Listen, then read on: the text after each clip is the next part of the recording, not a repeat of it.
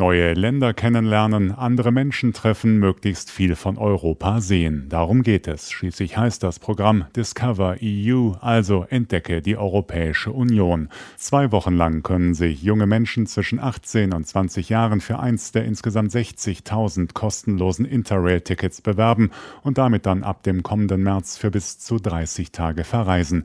Passenderweise hat die EU-Kommission 2022 zum Europäischen Jahr der Jugend ausgerufen.